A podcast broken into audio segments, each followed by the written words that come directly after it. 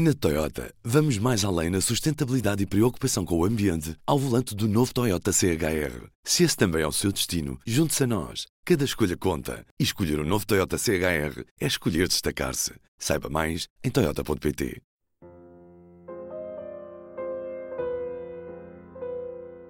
Hoje trouxe o Alexandre Martins ao estúdio, o jornalista da Secção Mundo, que costuma fazer comigo o podcast Fogo e Fúria. Se quiser ouvir mais episódios dedicados à política norte-americana, procure na sua aplicação de podcast Fogo e Fúria. Mas hoje a conversa é no P24. Viva Alexandre! Viva Ruben! Já temos acusação ao presidente Donald Trump, os democratas já concluíram o relatório. De que é que Donald Trump está a ser acusado? Bom, um, a maioria do Partido Democrata na Câmara dos Representantes uh, apresentou esta semana um, uh, as acusações formais contra o presidente Trump naquele tal processo de destituição começou há cerca de três meses e que nós temos vindo para aqui a falar nos últimos tempos. Uh, depois daquela primeira fase de investigação, com, com audições a, nas televisões, como todos vimos, e também à porta fechada, e consulta de documentos e troca de, de informações, era preciso fazer uma acusação formal. Um, as seis comissões que estiveram envolvidas nessa primeira fase de investigações um, anunciaram então uh, esta semana que acusações são essas, o que é que eles acham que o presidente deve ser acusado. Uh, são duas acusações, uma de abuso de poder, uhum. uh, que segundo a acusação o presidente Trump um, pediu ou, ou pressionou a Ucrânia para interferir nas eleições uh, presidenciais dos Estados Unidos que se vão realizar em novembro de 2020. E, esta pressão, como é que funcionou? Segundo a acusação, que o, o presidente da Ucrânia teria de anunciar publicamente que hum, iria haver uma investigação criminal na Ucrânia que envolvia um dos possíveis adversários do presidente Trump nas eleições de, de 2020. Estamos a falar de Joe Biden. Joe Biden, do Partido Democrata, exatamente, e o filho dele, Hunter Biden, mas basicamente o objetivo seria trazer o nome do Joe Biden e ligá-lo a suspeitas de corrupção. Se o presidente da, da Ucrânia não anunciasse publicamente essas investigações, que aparentemente nem precisavam de ser mesmo uh, realizadas, bastava anunciar e, e, e, mais uma vez, colar o Joe Biden nestas suspeitas de corrupção. Se o presidente da Ucrânia não fizesse isso, então a Casa Branca não desbloquearia um, um pacote de 391 milhões de dólares em ajuda militar para que a Ucrânia pudesse reforçar os combates contra os separatistas pró-russos. Já agora, para deixar isto claro, nem o presidente da Ucrânia anunciou qualquer investigação contra o filho de Joe Biden nem Donald Trump acabou por conseguir reter o dinheiro na, de apoio Exatamente, militar à Ucrânia. Esse é o, um dos principais argumentos do Partido Republicano e do Partido Trump para dizer que não se justifica um processo de impeachment uh, contra Trump. Um, o Partido Democrata responde que esse não é o ponto essencial e, e uh, o, que, o que resultou destas investigações na Câmara dos Representantes, à partida, é que o, o, o presidente ucraniano só não anunciou essas uh, investigações uh, porque o próprio Congresso, a Câmara dos Representantes, os jornais americanos, descobriram, entretanto, que havia esse plano de pressão. Portanto, quando chegou ao conhecimento da Casa Branca de que isso iria ser um, eh, investigado pela Câmara dos Representantes, uhum. quando muito antes de ter sido anunciado publicamente, então a decisão foi de travar esse plano de, de, tentativa de troca de favores para precisamente depois poder dizer que não existiu esse pagamento e essa troca. Falámos da acusação de abuso de poder, qual é que é a outra? A outra acusação é de obstrução das investigações do, do Congresso, neste caso da Câmara dos Representantes. Portanto, neste processo de investigação, com, com audição de testemunhas nos últimos dois, três meses,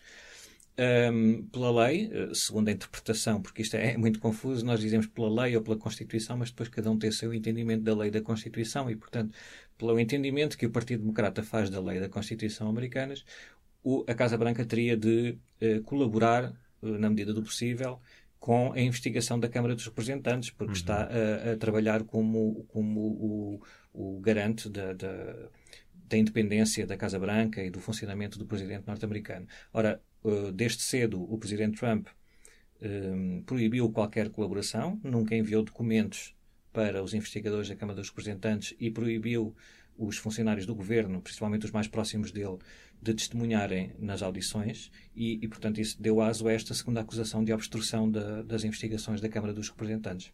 Em que estado é que estamos agora? Isto, isto, isto é um processo complicado e depois tem assim a primeira fase da primeira, o fim da primeira fase, aquelas coisas assim muito complicadas. Neste momento estamos na segunda fase da primeira fase. Vamos ver. Pronto, isto, há duas fases, não há? Uma primeira fase na Câmara dos Representantes, em que a responsabilidade da Câmara dos Representantes, que é a Câmara Baixa do Congresso americano, é formular uma acusação, investigar e formular uma acusação. Que já o fez? Uh, ainda não, por isso é que isto é mais confuso. Há uma primeira fase desta primeira fase, que é a investigação. Okay. Uh, propõem-se a fazer um, uma destituição, mas é preciso investigar para se ter a certeza de que há ali alguma coisa ou não. Isso foi feito através da audição de testemunhas e aquelas fases que nós já, já falámos. Depois dessa, dessas investigações e dessas audições às testemunhas, as comissões envolvidas nesse processo eh, têm de, têm de decidir, afinal, ele, o Presidente pode ser acusado ou não, e se vai ser acusado mesmo, de que, quais são as acusações. A questão é que esta é a decisão das comissões que estão a investigar. Agora, tudo isto vai para uma comissão específica, que é a Comissão de Justiça da Câmara dos Representantes, que historicamente é responsável por uh, dar ali os toques finais na acusação. Isso vai acontecer ainda esta semana, provavelmente quinta ou sexta-feira. A Comissão de Justiça vai pegar nestas indicações, que na prática são indicações da maioria do Partido Democrata. Olha, nós achamos que o Presidente deve ser acusado formalmente por causa destes dois casos. Eles vão trabalhar ao pormenor as acusações, perceber se algumas alterações devem ser feitas ou não, ou uhum. acrescentar uma acusação. É possível, é, não é provável, mas é possível. Fechar o processo na parte da, das comissões e enviar para o, o, plenário da Câmara dos Representantes. Portanto, na próxima semana, uh, com uma recomendação de, de, de destituição. Portanto, na próxima semana, este processo, em princípio, chegará à votação por todos os uh, membros da Câmara dos Representantes do Partido Democrata e do Partido Republicano. Um, com essa votação, que se espera que seja aprovada as acusações, porque o Partido Democrata está em maioria na Câmara dos Representantes, então sim fica concluída a primeira fase do processo na Câmara dos Representantes, com uma acusação formal do Presidente Trump, que, recordemos, é apenas a terceira vez na história dos Estados Unidos que acontece. Um, e depois o processo passa para o Senado, então, para um julgamento que vai decorrer durante o mês de janeiro. Alexandre, vamos recapitular rapidamente qual é que foi o resultado dos outros três processos de impeachment que já aconteceram até hoje nos Estados Unidos. Muito bem, então houve o primeiro nos idos de 1868, por aí. Uh, tu não eras nascido ainda, não? Não, não e acho que tu também não. Quase. Não, não sei, eu não sei, ainda não sei. Mas uh, foi do presidente Andrew Johnson, Aí o processo foi um primeiro processo e muito complicado porque ele ficou a apenas um voto no Senado de ser efetivamente destituído. Portanto, ele foi uhum. acusado na Câmara dos Representantes, como o Presidente Trump em princípio será, e depois, quando o processo passou para o Senado, para a fase de julgamento, ele não foi condenado, mas por apenas um voto. Se houvesse mais um voto a favor da condenação, esse teria sido o primeiro e único até agora Presidente dos Estados Unidos efetivamente destituído, mas isso não aconteceu. Ele continuou na Casa Branca. Depois, um, uns anos mais tarde, coisa pouca, por volta de 1998, o presidente Bill Clinton também foi acusado formalmente na Câmara dos Representantes.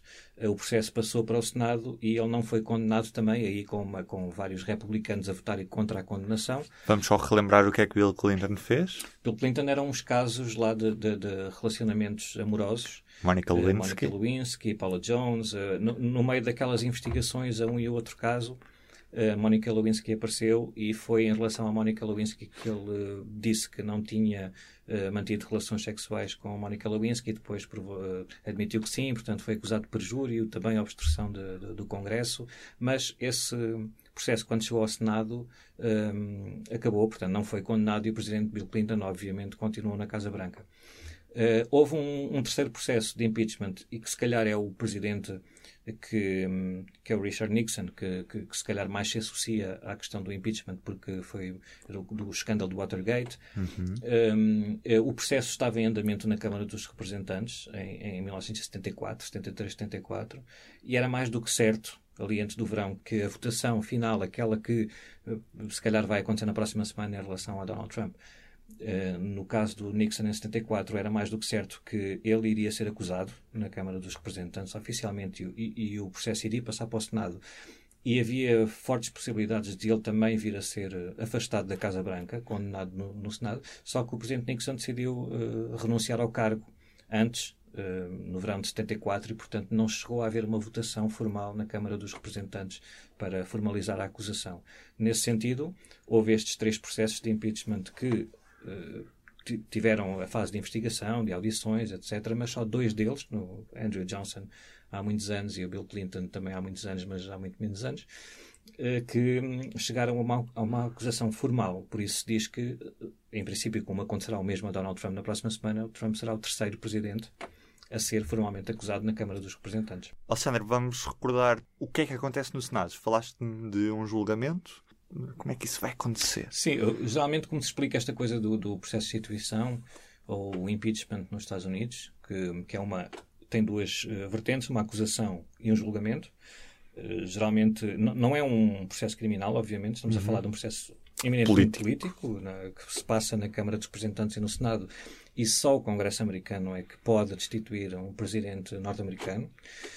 Um, não, não são apresentadas na fase de acusação, que é que nós estamos agora na Câmara dos Representantes, não estamos a falar de provas, uh, ou por outras palavras, é, é verdade que se compara muito isto a um processo nos tribunais, mas as provas que têm de ser apresentadas num processo de impeachment não, não, estão, não têm que ver com as, aquelas provas que são apresentadas nos tribunais. Quer dizer, não tem de ser uma prova para além de todas as dúvidas, essas coisas. Não. Isso não existe. É, um, é uma questão de convicção dos congressistas. É? se, se eles estão convictos de que têm Uh, indícios suficientes de que houve crimes praticados pelo Presidente no exercício das suas funções que merecem um processo de instituição, aprovam isso. E como convictos é que estão os senadores do Partido Republicano em mudar a sua opinião?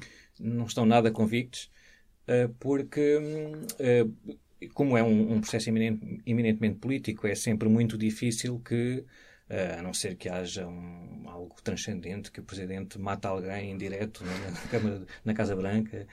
Assim não sabemos se o Donald Trump... O Donald Trump disse na altura sim, da campanha sim. que podia dar um tiro sim, alguém na Quinta Avenida, na Quinta Avenida e que, não perdia nenhum voto. Pois, não, às vezes é usado esse exemplo, mas não vamos chegar a tanto, mas é provável que... Aliás, não, só, só porque normalizamos a situação é que achamos agora que não há um, exemplos de, de fora do normal com, com, a, com, a, administração Trump. De facto, o presidente já disse e fez coisas que há 10, 15, 20 anos não, ninguém imaginaria que fosse possível.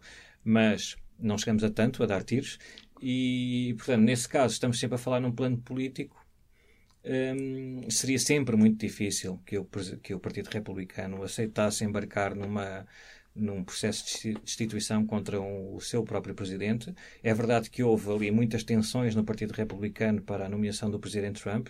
Uh, muitos dos uh, adversários dele nas eleições primárias do Partido Republicano, com que nós nos recordamos que foi uma, foram as primárias muito duras, com acusações muito, acusações muito duras. Por exemplo, Donald Trump, na altura, o candidato a fazer acusações uh, gravíssimas ao senador Ted Cruz e, e, agora o Ted Cruz apoia imenso neste processo de instituição. Portanto, o que nós temos de perceber aqui uh, não é uh, aquela ideia, ah, eles são todos os interesseiros. São todos interesseiros em todo lado. É o Partido Democrata e o Partido Republicano nestas questões da destituição. Quando foi o presidente Bill Clinton, também a, maioria do Partido Democrata ficou ao lado do seu presidente.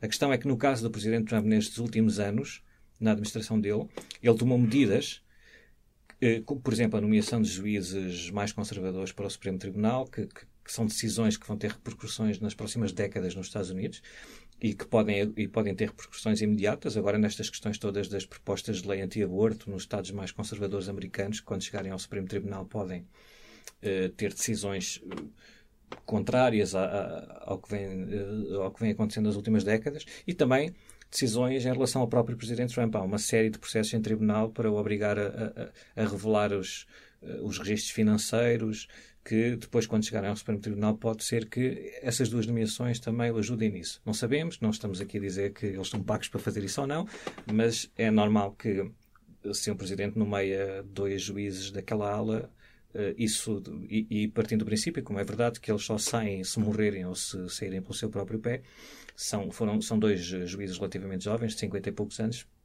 continuarão lá por, por várias décadas.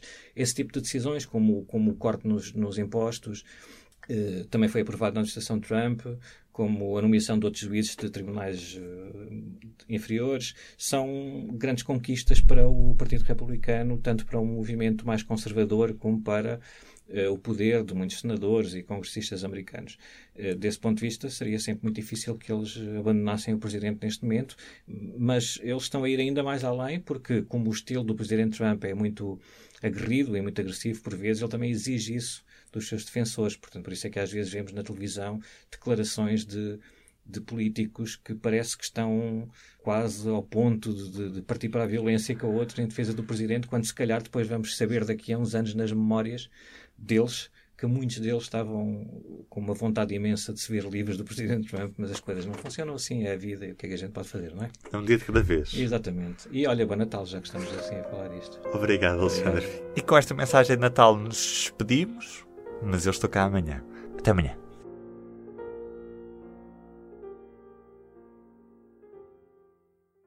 Na Toyota, vamos mais além na sustentabilidade e preocupação com o ambiente ao volante do novo Toyota CHR. Se esse também é o seu destino, junte-se a nós. Cada escolha conta. E escolher o um novo Toyota CHR é escolher destacar-se. Saiba mais em Toyota.pt.